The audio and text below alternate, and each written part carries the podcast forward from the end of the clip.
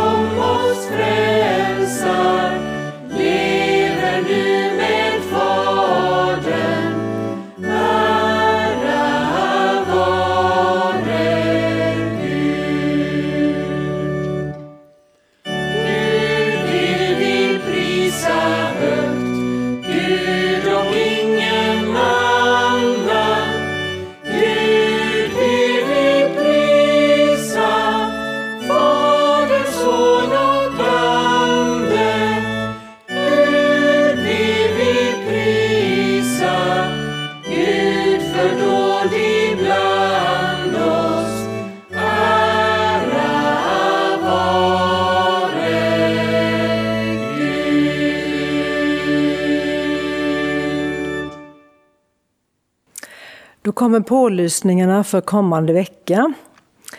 Måndagen den 8 blir det intervjukväll via Zoom klockan 19. Och där möter vi musikern Ola Hedén. Och det finns att lyssna på via en länk på hemsidan. Påminner och tackar för gåvor till kollekten som vi kan välja att ge på olika sätt. Swisha eller besöka Gåvomat natten på kyrkotorget. Samt eh, finns det möjlighet att gå ge via bankkonto och bankgiro. Och informationen finns i kökbladet eller på hemsidan. På söndag blir det åter en inspelad gudstjänst som vi har förmånen att kunna lyssna till. Vi ber. Var med oss i dagens gudstjänst och de samlingar som kommer. Vi ber för dem som har ansvaret att genomföra det arbete som krävs. Vi tackar också för dem som orkat göra det möjligt för oss att kunna lyssna till ditt ord under denna pandemi.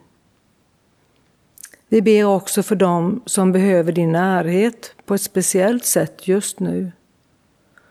Tack för gåvorna du ger. Gud som ser och älskar så, se till oss och alla små. Amen. Vi ska nu sjunga psalm 489, Det folk som vandrar i mörkret. Och därefter får vi höra ett bibelord läsas av Karina Robertsson. Och efter detta får vi lyssna till Johanna Fredriksson.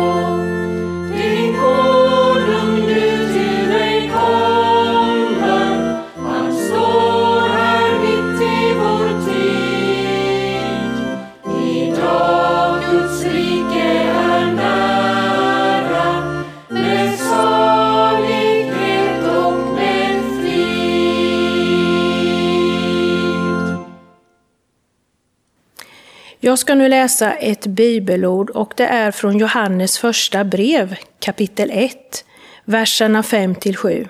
Och där står det som överskrift Vandra i ljuset.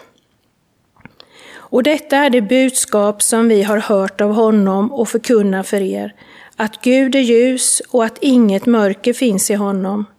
Om vi säger att vi har gemenskap med honom men vandrar i mörkret ljuger vi och handlar inte efter sanningen. Men om vi vandrar i ljuset, liksom han är i ljuset, då har vi gemenskap med varandra och blodet från Jesus, hans son, renar oss från all synd. Så ber vi också. Tack för ditt ord, att vi får läsa och ta till oss det du vill säga.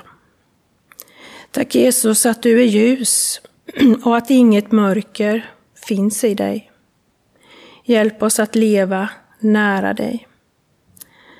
Sen vill jag också be för de som är sjuka, trötta, som tycker att tillvaron är svår, jobbig.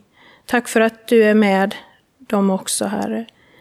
Tack för att vi får vila i din trygga famn. Tack för din omsorg om oss alla. Amen. Eh, Eh, vi ska nu få lyssna till salmen Barn och stjärnor som sjungs av Carola.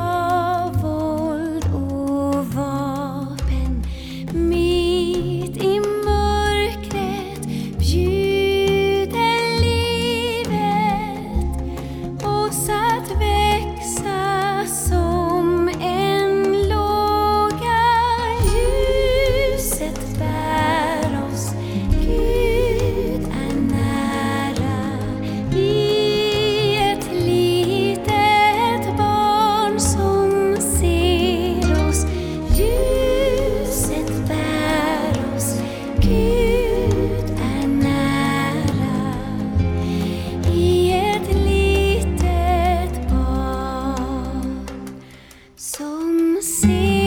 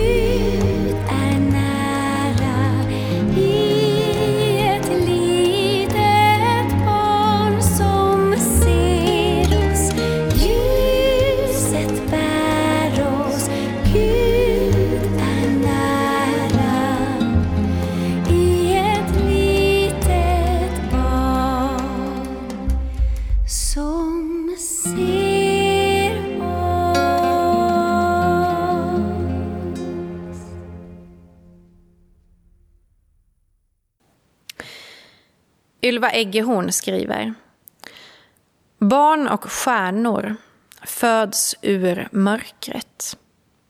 Utan skydd av våld och vapen. Mitt i mörkret bjuder livet oss att växa som en låga. Ljuset bär oss. Gud är nära. I ett litet barn som ser oss. Den här söndagen i kyrkoåret kallas ju för kyndelsmässodagen. Och man kan säga att det är en ljushögtid i kyrkans liv. Och det är något som man nästan hör på ordet kyndel. Det har samma ursprung som engelska ordet för ljus, candle, candle, kyndel. Och I vissa delar av vårt land så firade man för kyndelsmässodagen som en sorts liten julafton. Jag läste att man tog in en liten gran och man tände ljusen och så åt man ett litet julbord. Och det stod också att man drack kaffe ur pyttesmå koppar. Så fast dagarna nu har blivit ljusare och julen kanske känns rätt så avlägsen så får vi idag lite som en sista pust av julens budskap. Om hopp och om ljus och om glädjen över livet som möter oss i det lilla barnet. Och I vår församling så påbörjar vi också en predikoserie idag som ni kan läsa lite om i Nya månadsbladet. Vi har valt att kalla serien för Gud och hans folk. Och tanken är att vi nu under våren ska predika framför allt med utgångspunkt i de gammaltestamentliga texterna. Och jag ska därför nu läsa predikotexten som är hämtad ur första Samuelsboken, kapitel 1, vers 21 till 28. När Elkana och hela hans familj gick upp till Kilo för att förrätta det årliga offret till Herren och frambära sitt löftesoffer följde Hanna inte med. Jag väntar tills pojken har blivit avvand, sa hon till sin man. Då ska jag ta med honom och han ska få träda fram inför Herren och stanna där för all framtid. Elkana svarade, Gör som du finner bäst och vänta tills han är avvand. Må Herren låta det bli som du har sagt. Hanna stannade hemma och ammade sin son till dess att han var avvand. Då följde hon med Elkana och de hade med sig en treårig tjur, en säck mjöl och en lägel vin. Så fördes pojken till Herrens hus i Kilo. Han var med dem när de trädde fram inför Herren Fadern offrade det slaktoffer som han varje år brukade frambära åt Herren. Sedan förde han fram pojken och offrade tjuren. Hanna, pojkens mor, tog honom med sig till Eli och sade Hör på mig, Herre. Så sant du lever, Herre, är jag den kvinna som stod här hos dig och bad till Herren. Det var om detta barn jag bad och Herren har gett mig vad jag bad honom om. Nu vill jag i min tur ge honom tillbaka åt Herren. Så länge han lever ska han tillhöra honom. Därefter tillbad de Herren i Kilo. Vi ber. Herre, tack för att du med fast och trygg hand har lett ditt folk genom årtusenden. Herre, vi ber att du ska uppenbara ditt ord för oss den här dagen. Vi ber att det ska få bli till välsignelse för oss i våra liv och att vi genom det ska kunna få bära frukt på det sätt som du har tänkt. Vi ber så i ditt namn. Amen.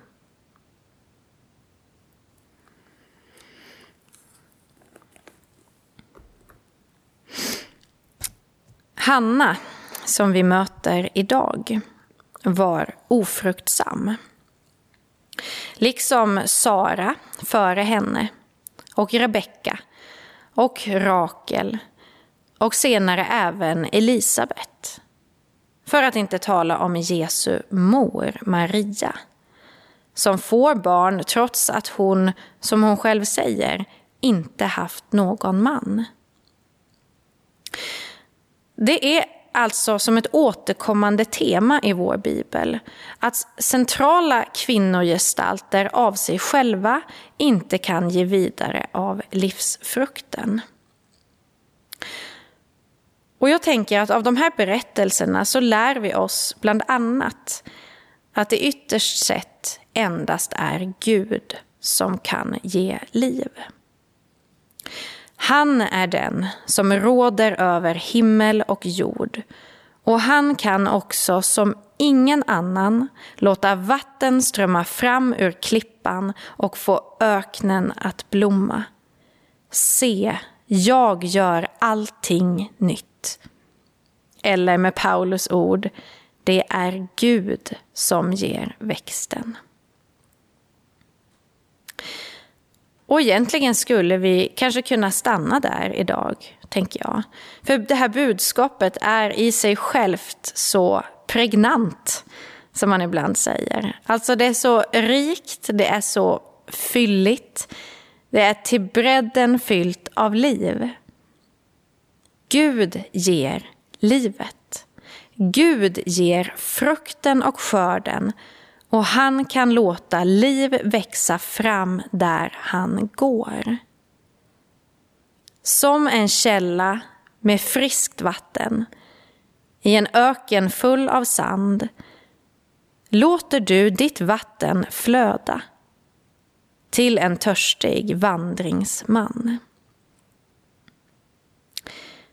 Ja, vi skulle kunna stanna där. Men jag väljer ändå att utveckla tankarna något. Hanna var ingen vandringsman som i låttexten till ungdomskörsfavoriten Livet växer fram. Men även hon var törstig. Hennes ofruktsamhet var verkligen ett gissel för henne. Det var en orsak till ständig vånda. Och det står tidigare i texten om Hanna att hon knappt åt längre. Hennes öde verkar ha fått henne att helt tappa lusten att leva. Men i sin nöd så söker hon sig till Herren. Hon utgjuter sitt hjärta för honom och hon får då möta de profetiska orden genom profeten Eli. Gå i frid. Israels Gud ska ge dig vad du har bett om. Sen står det så vackert. Hanna tackade vördnadsfullt och gick sin väg. Sedan åt hon och såg inte längre sorgsen ut. Ja, vad var det som hände där och då? Det verkar som att Hanna har fått tillbaka hoppet. Hon var ju lika ofruktsam när hon gick ifrån templet efter mötet med Eli. Ännu bar hon inte något barn i sin famn, så utåt sett var situationen densamma som förut. Men inom henne så var ändå allting förändrat. För hon hade hopp. Uppenbarelsens ljus, det är temat för kyndelsmässodagen. Och det handlar på många sätt om just detta. Om hopp. Om det stora hoppet. Om ljuset som tänds när natten är som allra mörkast. Och i evangelietexten idag så kan man läsa om hur Maria och Josef bär fram det nyfödda Jesusbarnet i templet. Och där möter en annan Hanna, men också den åldrande Symeon. Och Symeon, han hade väntat länge. Det står att han hade väntat på Israels tröst. Och även han, liksom den ofruktsamma, sökte sig till templet i sin förtvivlan. Även Symeon kom varje dag inför Herren med sin bön om tröst och lindring och även för honom låter Gud sitt ljus till sist bryta fram. Symeon får ta emot Jesus i sin famn. Han får hålla det lilla barnet med sitt klapprande hjärta mot sitt bröst och Symeon utbrister Herre, Nu låter du din tjänare gå hem i frid som du har lovat.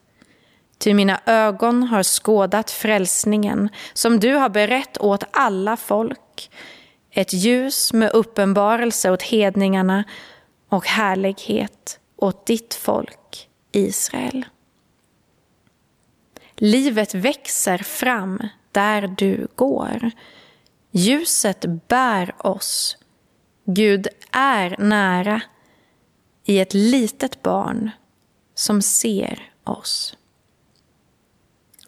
I den här mörka tiden, när punkten på vår termometer kryper en bra bit under nollan och vi strävar på i det där som ibland benämns som oxveckorna, då kommer Gud oss nära med sitt ljus. Och han låter hoppet tina upp våra frusna händer och hjärtan. När Hanna, som vi möter i dagens text, ungefär två år senare, står i samma tempel en gång till, då håller hon en liten pojke vid sin hand. Hon står inför Guds tron och säger, det var om detta barn jag bad, och Herren har gett mig vad jag bad honom om. Nu vill jag i min tur ge honom tillbaka till Herren. Hur ska vi kunna förstå det som händer här? För är det inte, i alla fall med våra moderna ögons mått, någonting förkastligt som sker? Vi läser att Hanna, som ju hade längtat ett helt liv efter ett barn, nu ger upp honom för att låta honom växa upp i templet. Och man kan ju undra, var finns barnperspektivet? Den lilla pojken slits brutalt ifrån sin familj, sin trygghet i det här ögonblicket. Och jag tänker att de här frågorna till texten, de är berättigade. Men de hjälper oss ändå inte att förstå det underliggande budskapet. För det som vi ser hända i den här texten, det är ett uttryck för en sorts reciprok rörelse där livet som Gud ger tas emot i tacksamhet för att sedan ges tillbaka till honom. I en vetskap om att det redan från början hela tiden ju tillhörde honom. Den här berättelsen, den här texten, den berättar egentligen inte om att ge upp ett barn, utan om att ge livet vidare. Och det yttersta uttrycket för samma rörelse, det finner vi ju hos Jesus själv. Han som ger oss livet genom sin död, som en Guds nåd och oförtjänta gåva. Ett uttryck för hans utgivande kärlek för världens skull. Livet räckes oss och han ställer inga motkrav.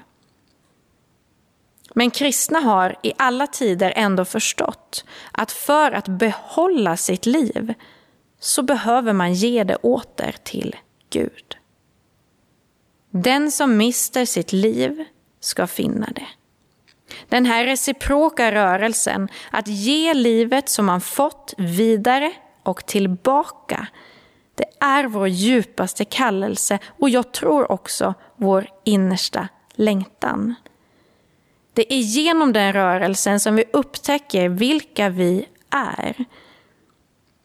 Och som vi ser i texten idag så är inte Hanna förkrossad efter att ha lämnat över sin son till templet. Den som läser vidare i Samuelsboken kan läsa Hannas lovsång till Gud, där hon säger Mitt hjärta jublar över Herren. Du har räddat mig. Och det här handlar ju inte på något sätt om att hon inte älskade sin son. Men hon har förstått att mottagandet och givandet hör intimt samman och att det, det, den rörelsen är livet. Hon är inte längre ofruktsam. Hon är en livgiverska. Och detta är ju också vår kallelse. Att ge livet vidare och tillbaka till Gud. Också du och jag är i oss själva ofruktsamma. Men Herren såg oss i vår nöd och utsatthet. Han hörde vårt rop om hjälp och genom sin son gav han oss liv. Ljuset lyser i mörkret och mörkret har inte övervunnit det. Och nu står även vi, som Hanna, inför Guds tron fulla av liv som växer fram inom oss. Hör du sången inom dig? Där du vandrar börjar allt leva. Jag vill följa i dina spår. Allting lever upp i din närhet. Livet växer fram där du går. Jag vill känna livet pulsera. Känna glädjen som alltid består. Där du vandrar vill jag gå efter. Livet växer fram där du går. Det som du har fått är ditt att ge vidare för Guds och världens skull. Den lilla pojken Samuel skulle ju komma att bli en av Israels viktigaste profeter i sin tid. Profetrösten i landet hade nästan tystnat när Samuel kliver fram på scenen. Hannas offer blev i Guds händer förvandlat och förmerat till välsignelse för en hel värld. Hur kan du ge vidare av det som Gud har anförtrott åt dig?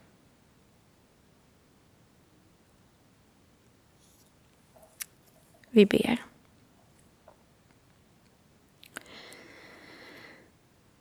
Livets Gud. Livet växer fram där du går och du går vid vår sida. Du gick oss till mötes och du föder liv inom oss. Herre, hjälp oss att ta emot den stora gåva som vi har fått med tacksamhet, med ödmjukhet, men också med en vilja att få tjäna i den kallelse som du har gett till oss.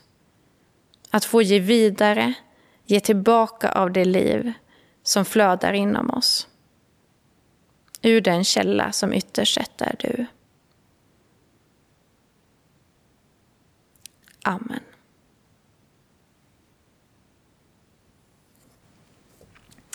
Tack för ordet du gav oss, Johanna. Nu får vi sjunga psalm 122, Dagen är kommen. Denna psalm kan man sjunga även om det inte är jul, men vi börjar på vers 2 och sjunger till och med vers 5.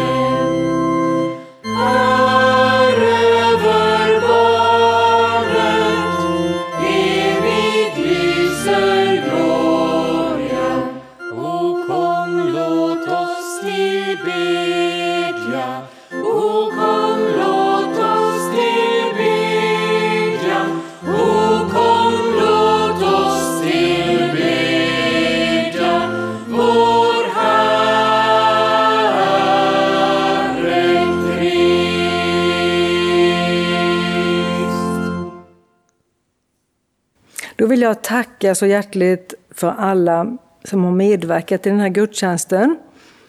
Och efter här så kommer det ett kyrkkaffe med Johanna och Daniel. Så stanna gärna kvar i podden och lyssna på det. Ta emot Guds välsignelse. Herren välsigne dig och bevare dig. Herren låter sitt ansikte lysa över dig och vara dig nådig. Herren vände sitt ansikte till dig och giver dig frid. I Faderns, i Sonens och i den helige Andens namn. Amen. Ja, hjärtligt välkomna till kyrkkaffe denna söndag. Eh, och det är jag, Daniel Björketun, som sitter här i källaren i kyrkan i Ingarp och med mig har jag Johanna Fredriksson, pastor och föreståndare här i församlingen. Ja, och du ska vara hjärtligt välkommen hit. Tack så mycket. Eh, och alla som lyssnar med, självklart. Och nu är det väl läge att kanske hälla upp en kopp kaffe eller något liknande och, och uh, vara med i vårt samtal, eller hur säger man, eller lyssna till vårt samtal. Ja, ja men till att börja med lyssnar, men sen kan man ju hoppas att samtalet får fortsätta och att man på det viset blir delaktig. Ja, jag. om, Mm. om vi, vi säger någonting som ni tyckte var eh, särskilt intressant eller kanske särskilt fel eller eh, liksom var svårt att förstå då eh, kan man ju givetvis eh, prata eller med oss eller mejla till någon av- av oss. Det, det gäller ju egentligen allt vi gör i de här poddarna kan man säga. Eh, oavsett om vi säger det eller ej. Idag hade vi tänkt prata om eh, fastan. Eh, för den är i antågande nu Johanna. Ja, det stämmer bra. Mm. Eh, och den 17 februari va? In, går vi in i fastan. Ja, precis. Vi är ju redan inne i det som kallas för förfastan egentligen. Mm. Men det märks ju inte så mycket i kyrkans liv. Men det är ändå en tid som heter det. Ja. Men fastan, den stora fastan inleds den 17 februari. Och vi hade tänkt Eh, prata lite om vad, vad fasta är och vad, vad, vad det har för betydelse. Och vi ska säga att eh, Johanna och jag inte liksom vi har förberett det här på varsitt håll. Så det blir lite av ett samtal här. Och det finns inget manus eller något sånt. Eh, men vi har med oss en del tankar in och de pratar vi igenom. Så får vi se var vi hamnar. Och jag blir ju sån när jag tar mig an ett ämne att eh, jag eh, vill sätta det liksom i en kontext och i ett sammanhang och veta något om historien kanske. Och hur gör vi människor idag när vi vill veta något? Jo, vi tar upp telefonen och så googlar vi. Och det gjorde jag på fasta. Och då fick jag sida upp och sida ner med olika tips på hur man går ner i vikt. Mm, just det. Man kan säga att eh, kroppsdyrkarna äger den delen av internet. Man fick kolla bra långt ner innan man kom till någonting som hade med, med, med kyrka eller med, med, med tro att göra. Utan fasta verkar vara någonting som väldigt många håller på med. Men när jag läste det en, lite slarvigt på en del av de här sidorna så var det ju ett väldigt fokus på kroppen. Det är bra för kroppen, att det är bra att jag går ner i vikt eller att det är någon form av detox är det väl man säger, liksom att man avgifta sig. Så det är nog många som fastar av, av, av alla möjliga, eller av dessa skäl då i Sverige idag antar jag. Annars hade det inte varit så många sidor och så mycket reklam. Och, för det fanns ju givetvis massa böcker att köpa och produkter och det ena med det andra då som man kan fasta på rätt sätt. Eh, då gick jag vidare lite för att tänkte liksom var, var är om man tittar bakåt i historien, var hittar vi fasta då? Och då kan, som jag förstår det, så har ju människor fastat egentligen i alla kända kulturer ungefär så långt bak man kan se.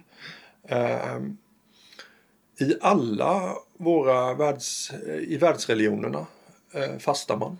Eh, eh, och eh, jag tänker då på, på kristendomen om vi, om vi går tillbaka i vår tradition och, och letar fasta så ja, den, den första som fastade är väl Jesus själv.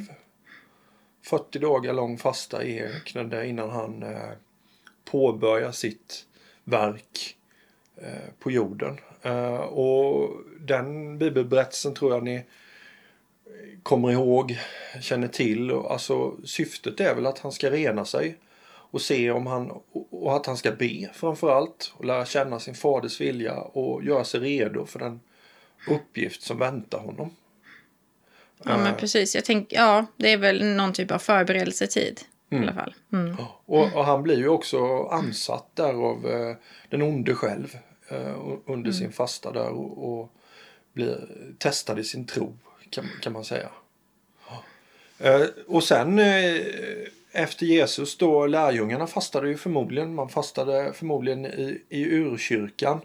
Eh, man fastade definitivt eh, under eh, the dark ages, medeltiden då, alltså när kyrkan var en eller, eller hur man ska uttrycka det. Eh, den var viktig och det är ju egentligen ifrån den tiden då, alltså den vi skulle kunna kalla katolsk tid i Sverige fram till reformationen som vi får de här namnen då att eh, ja, vi, det kommer snart en eh, blå måndag eh, från tyska tror jag, Blau Mon- Montag.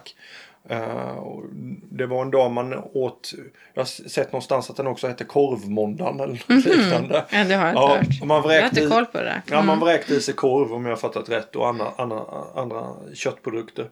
Och sen kommer fettisdagen. Den har vi ju kvar. eh, Står i de flesta almanackor och då fokuserar man på att äta fett. Eh, Skulle jag tro. Eh, Jag tror det var mycket äggprodukter och sånt då. Och, och, Ja, jag läste någonstans att det också kallades vita tisdagen. Att Ja, det var liksom mjölk. mjölkprodukter. Ja, ja, precis. Och sen kommer då askonsdagen. Som, som inleder då den påskfastan som är ungefär 40 dagar lång.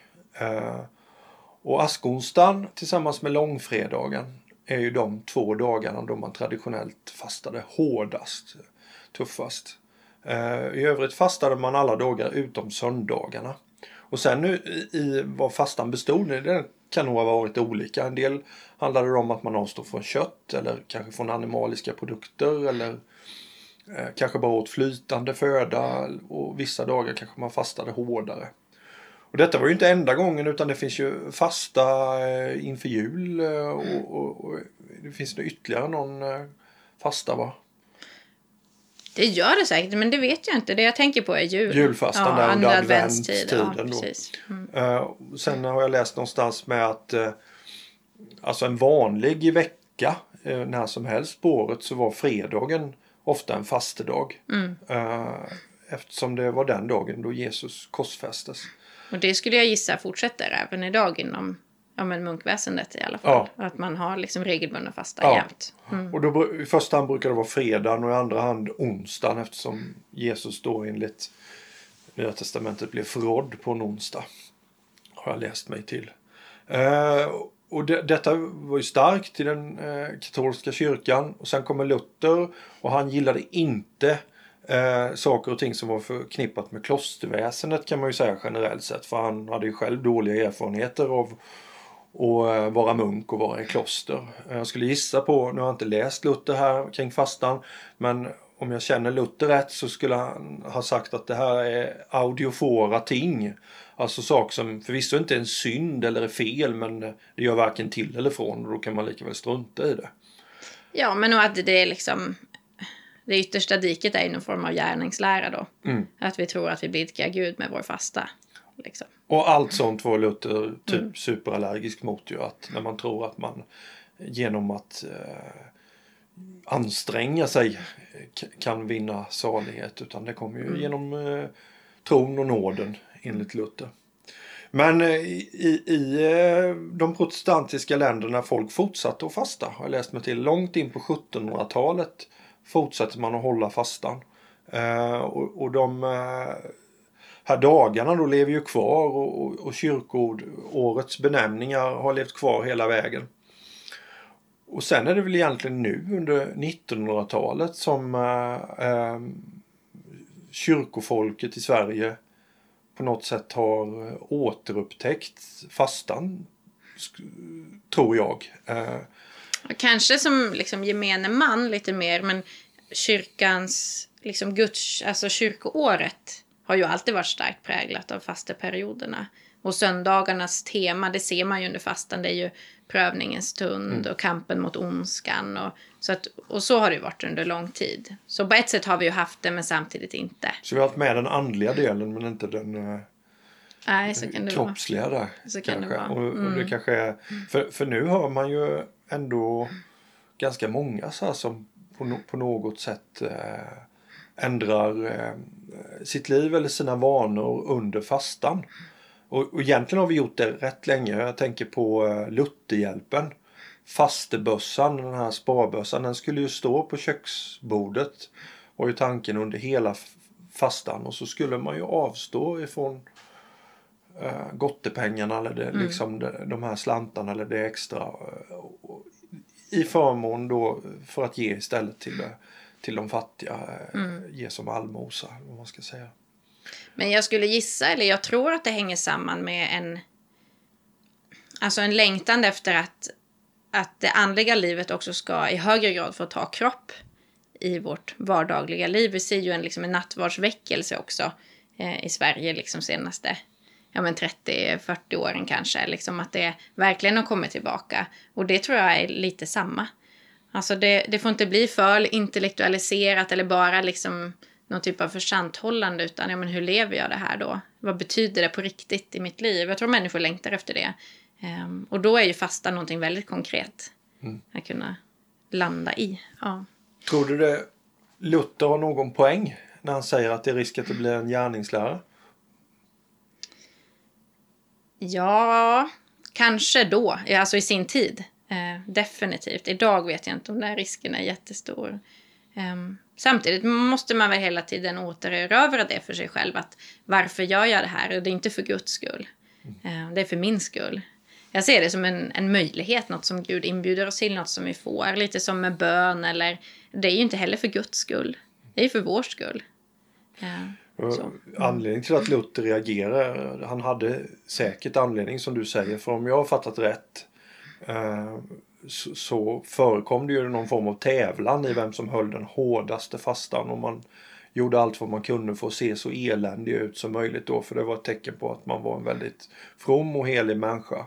Och då blir det ju en gärningslära. Men hur kan man... Ja, men och inte bara på Luthers tid, alltså på Jesu tid. Det är ju det Jesus går emot. Liksom. Ja, men när ni fastar och ber, stå inte liksom i gathörnen och liksom visa upp er, utan det här är för dig. Liksom. Det handlar om dig och Gud. Så det där tror jag har funnits i alla tider. Och det tänker jag också idag när du säger det här om, om kroppen och liksom periodisk fasta och allt vad vi håller på med. Liksom. Det är ju ett väldigt, det är väldigt ytligt. Se på mig, vad duktig jag är, liksom. vilken självkontroll jag har. Ja, Men hur det är samma mekanismer. Om, om man eh, tänker så här, men i år kanske, jag, jag- vill ändra mitt liv på något sätt under fasteperioden. På något sätt påminna mig själv Eh, att eh, jag tillhör den här traditionen, jag tillhör, eh, jag tror på Guds ord och, och eh, jag tror att eh, eh, fasta kan vara någonting för mig. Har du några, hur kan man göra då? Alltså det är nog bra att börja bara det där du säger. För det är inte självklart, tror jag, för många kristna idag. Att man tänker så att fasta kan vara något för mig. Den frågan kanske man måste börja ställa sig. Kan fasta vara någonting för mig? Jesus säger ju aldrig uttryckligen att ni ska fasta. Han förutsätter att vi gör det. När ni fastar, så tänk på att. Eh, och det kanske ligger något i det där. Jag tror att vi skulle komma långt bara i att börja upptäcka det igen. Vad det kan vara för någonting. Eh, och sen kommer väl frågan då, hur vill jag göra det? Eh, och ofta så, när vi tänker på fasta, tänker vi på liksom försakelse från. Men en nyckel för mig har varit att i högre grad tänka frihet till. Eh, vad är det som, som begränsar mig eller binder mig idag? Vad skulle jag kunna för en tid lägga bort? Vad skulle hända då? Liksom. Eh, Jag tror att Ja. nu tänker jättemånga mobiltelefonen. När du säger så. Ja, och det, och det är väl en väldigt bra självinsikt om många tänker så. Med mig. Ja. Ja, och för egen del också. Jag har sett någon siffra på att vi tickar liksom upp mot i snitt åtta timmar skärmtid per person och dag i västvärlden. Eh, Nu hoppas jag inte att jag själv ligger så högt och, inte att någon gör det men om jag jämför med hur jag hade det för 20 år sedan. så är det ju väldigt mycket skärmtid. Ja, men och det där kan man ju verkligen, när man lägger fram det så, är det... Är, att jag, är, det, är det verkligen något jag är befriad till att göra? Eller är det faktiskt något som binder mig? Jag tror vi ganska snabbt ser att det här kanske inte är helt sunt. Jag kanske inte är fri från detta. Då kan ju fastan vara en möjlighet att få perspektiv och kunna skapa någon sorts sund distans som jag behöver. Och det, kan, Ja. det kan vara då till exempel att Nej men eh, jag lägger ifrån mig mobiltelefonen eh, under fastetid. Det ju, skulle vara en rätt hård fasta tror jag för de flesta. Då måste man ju för det första ha en fast telefon. Annars blir man ju inte nådd. Nej, precis. Så det kanske för många inte är, görbart. Inte praktiskt möjligt. Så, men, eh, men i någon mån, absolut. Jag jag. avinstallerar Facebook och Instagram och Twitter under fastan. Eller efter klockan sex. Då får den ligga. Mm. Bara det. Ska man direkt då fundera på, för du, som du sa, ja, men, om jag tar bort någonting så skapar jag plats för något annat. Ska man fundera på vad det är man vill skapa plats till då? Ja, det kan man absolut göra, tänker jag. Det, det, fasta kan ju också vara att, eh, att man liksom landar i att jag skulle önska att Gud fick mer utrymme i mitt liv. Liksom den dagliga bönen. Det har gått liksom, flera år, månader utan att det var en rutin i mitt liv. Då kanske fastan är en jättebra tid att lägga till någonting istället. Eh, att jag ser till att jag inte går och lägger mig utan att ha haft den där kvarten, det där samtalet med Herren. Eller, ja. Så Ja. Men det, samtidigt är ju det, väljer jag till någonting måste jag ju välja bort någonting annat. Då måste jag ju kanske lägga bort telefonen för att den här kvarten ska bli till. Så att det hänger nog ändå ihop. Vi, ja, vi kan ju förledas att tro att vi kan ha allt, men det går ju inte, säger erfarenheten. Vi måste göra val. Ehm, Och historiskt är ju fastan väldigt förknippad med ändringar i just kost. Att man tar bort köttet eller tar bort den fasta födan eller eh, period, alltså kanske dagvis tar bort all föda. Ehm, Ja, visst är det så. Fastlagen är liksom karnevalstid. Alltså, karneval är väl att man säger hej då till köttet. mm. Jag tror det. Så att när vi äter semlor då i andra länder, då har man karneval. Mm. Ja. Det är våran karneval, semlan. Ja, det är därför semlan. vi gillar Precis. den så mycket. Mm. Men sen är det slut. Det är ju lite synd att vi börjar äta dem i advent nu för tiden bara. Men, Ja. ja. Eh, ja, men jag tänkte på det också, alltså att just mat eh, som Jesus avstår från och det som man traditionellt avstår från i fasta. Jag tänker på Maslows behovstrappa och det, alltså, och de här delarna. Det, mat kommer ju väldigt, det är ju ett väldigt tydligt behov. Eh, jag kan bara tänka på två andra saker som är eh, eh, för kroppen ändå viktigare och det ena är syre. Det, det klarar vi oss i ungefär tre minuter utan. Eh, och det andra är vätska. Eh, och det klarar vi oss väl i tre dagar ungefär tror jag. Eh, br- brukar, och så tre veckor säger man väl utan föda. Eh, Skulle man kunna göra en snabbfasta då och avstå från syre i två minuter kanske hålla andan? Ja, kör. Nej. Jag tror inte riktigt Nej, jag tror inte heller det. Men, men, men allting får väl ses också i sitt sammanhang, tänker jag. Alltså i en tid när, när mycket handlade om att bara få mat på bordet. Alltså att jag arbetar är för att få mitt dagliga bröd. Då blir det ju en otroligt kraftfull handling att välja att avstå föda. Eh, Men det kanske inte alls fyller den funktionen för oss idag. Det kanske inte blir liksom den kraftfulla effekten där vi liksom känner att vi ger oss till Gud genom det. Alltså det, det- kanske det- är någonting annat som faktiskt Det blir ju inver- inverterat omvänt på något sätt eh, för oss idag. För de flesta som bor i Sverige vågar jag säga direkt, även om det finns väldiga skillnader i, i, i inkomster och levnadsstandard och, och många orättvisor i Sverige också. Så, så är det ju inte många som går hungriga. Eh, och, och eh, jag vågar säga att 99 av 100 har snarare problemet att mat är för lättillgängligt. Eh, och vi har det i för stort överflöd. Ehm, och eh, då, då blir ju fastan annorlunda för då avstår man historiskt då så avstår man för någonting som det rådde knapphet kring. Någonting som du säger som man fick slita varje dag för att, säkerställa att man hade. Eh, och som det ständigt rådde mer eller mindre brist på. Så var det historiskt men nu så avstår vi från något som vi har totalt överflöd på. Men eh, det kanske kan vara minst lika viktigt ändå. Mm. Ja men absolut. Om syftet är att, att återfå liksom en sund blick på det.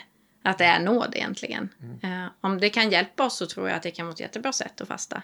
Mm. Från viss föda eller från mat ibland och så. Men ja. Mm. Okej. Okay. Eh, eh, nu har vi delat ett par tankar här kring fastetiden. Och eh, Eh, fortsätt gärna diskussionen hemma eh, eller eh, mejla eller prata med någon av oss om det är något du undrar kring. Men eh, sista fråga Johanna. Skulle du rekommendera fasta? Ja, verkligen.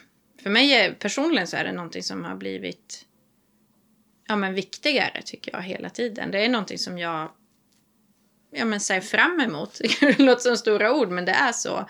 Och särskilt efter ja, men julen där det ofta handlar men på ett motsvarande sätt om överflöd. Um, och så, då kan jag liksom längta efter ja, men mer stramhet och fokus ja, och uh, ja, mer liksom utrymme för eftertanke. Um, så jag, jag tror att vi behöver det här och jag tror att vi ja, men gör rätt i att också återupptäcka det här i vår tid. Um, Sen kan det behöva liksom lite bearbetning och det behöver landa för varje person. Um, vad kan det vara för dig? Vad är det som utmanar dig? Vad skulle, uh, vad skulle ja, men hjälpa dig? Um, för jag tror verkligen att det är som, som Jesus talar om sabbaten, att sabbaten är inte till för Gud, till för, för Gud är till för människan. Och så tror jag också med fastan, det är till för oss, för det är som en möjlighet som Gud räcker till oss. Mm. Um, och det känns ju bara dumt om vi inte skulle ta vara på det då. Ehm. Jag har eh, inför året i år köpt en bok till mig som jag tänkte jag ska läsa, försöka få till att läsa varje dag under fastan. Ehm, det är Peter Halldorf som har skrivit den, den heter Spåren till det fördolda. Ehm, och han skriver så här om eh, som inledning att den stora fastan inför påsk kallades för själarnas andliga vår. Själarnas andliga vår. Och jag tycker det är väldigt, väldigt vackert. Och väldigt inbjudande. Jag blir ju intresserad när han skriver så. Ja, men tänk att få gå in i det. Liksom. Själarnas andliga vår. Vem vill inte det?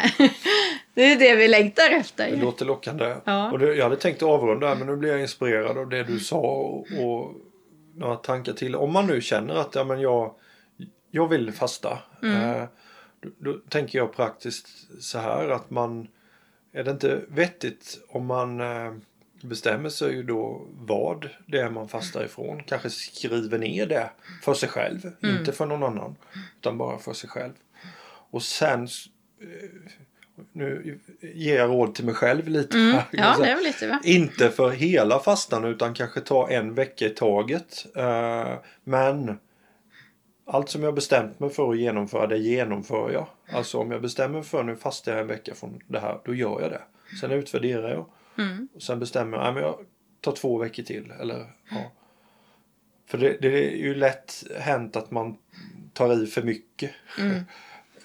ja men det vet vi ju nu efter jul och alla våra nyårslöften och allting. Liksom. Man ska liksom spänna bågen lagom, mm. lagom mycket. Mm. Men också hitta någonting som...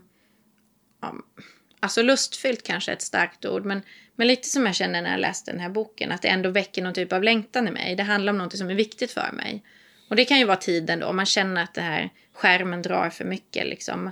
Bara tanken på att, tänk om jag skulle frigöra tid. Det väcker någon typ av förväntan i alla fall, att få se vad som kan hända. Och jag tror får man den känslan, då är man verkligen på god väg i att hitta någonting gott som kan hålla också. Mm. Känns det bara tungt från början liksom? Oh, Okej, okay, jag slutar väl äta då. Ja, men det, det kommer nog inte bli så bra tror jag. Nej. Tänk, ofta tänker jag på att vi är kropp, själ och ande. Mm. Uh, och om någonting är sant eller bra eller riktigt så är det sant både för kropp, själ och ande för att det är egentligen en enhet. Det är egentligen Mm. inte tre olika saker utan ett och samma som Mm. Ehm, och I fastan eh, så blir det ju, alltså om vi tänker det historiskt, det blir ju mycket kropp. Eh, Och det är väl någonting vi många gånger behöver bli påminda om också, tänker jag. För Mm. eh, att fasta från Facebook eh, i, tror jag är jättebra. Och, och jag tänker att det om vi nu gör den här indelningen bra för anden och bra för själen och, och, och hålla den fastan. Men eh, eh, att ändra i sin kost och i sina vanor så, det, då, då blir vi också påminna om att vi faktiskt har en kropp. Mm. Eh, och, och att den faktiskt är både bräcklig och skör och Mm. har massa behov och, och, och, och att den åldras och Mm. annat som vi gärna eh, slipper tänka på Mm. annars. Ja, men precis. Och, och det finns en... Man kan upptäcka, tror jag också, att det finns en enorm frihet i de här begränsningarna. Det är verkligen en paradox som kan vara svår att beskriva, men man måste uppleva det. Ehm, jag pratade med min man lite innan det här samtalet tidigare och han sa att men fastan är ju lite som ett scoutläger. Alltså man lägger ju egentligen ganska stora begränsningar på sig själv som man inte har i sin vardag på ett scoutläger. Ni ska ju vara bo liksom, inom det här området, ni får inte gå iväg, liksom. ni får bara bada på vissa tider. ni ska sova den här tiden och det är det här som bjuds att äta. Det är ju, det är ju regler, jättemycket. Men jag tror många tänker tillbaka på det som att det var den friaste tiden på hela sommaren. Jag har aldrig känt mig så närvarande eller man liksom levde upp som människa den där veckan. Eh, och det är ju jätteintressant tycker jag. Jag gillade den liknelsen. Ehm, det tror, jag, jag Ja. tyckte den var väldigt eh, bra. Mm. Eh, eh, för, för egentligen är det ju en medeltidsmänniska skulle ju undra vad vi höll på med. Vi Ja. bo- bor i dessa fina bekväma hus och så avsäger vi oss från allt detta och, och bor i ett vindskydd i skogen och äter ur små burkar och lagar mat över öppen eld. Men, men alla som gör det upplever ju en, som du säger en frihet i Mm. det. Detta tror jag kommer mer och mer och att det är fler och fler som upptäcker alltså även eh, utanför kyrkorna och, och att eh, eh, det finns en dragning mot det enklare. Men då kan man ju tänka, för det vet jag någon sa till mig nu, så här att ja, men, fastan känns inte så lockande i år just för att vi har liksom pålagt oss sådana enorma begränsningar på grund av pandemin redan. Ehm, man kanske känner som att man, man fastar varje dag från saker som man egentligen mår bra av och så. Men, men det är ju en, en helt annan typ av, eh, av uppoffring. Alltså det har ju pålagt oss ofrivilligt. Fastan är ju någonting annat. Eh, där jag väljer någonting för att få det bättre egentligen. För att få en, bet- alltså en bättre syn på mitt liv eller mitt, ja, mitt sammanhang, mitt jag. Och det, ja.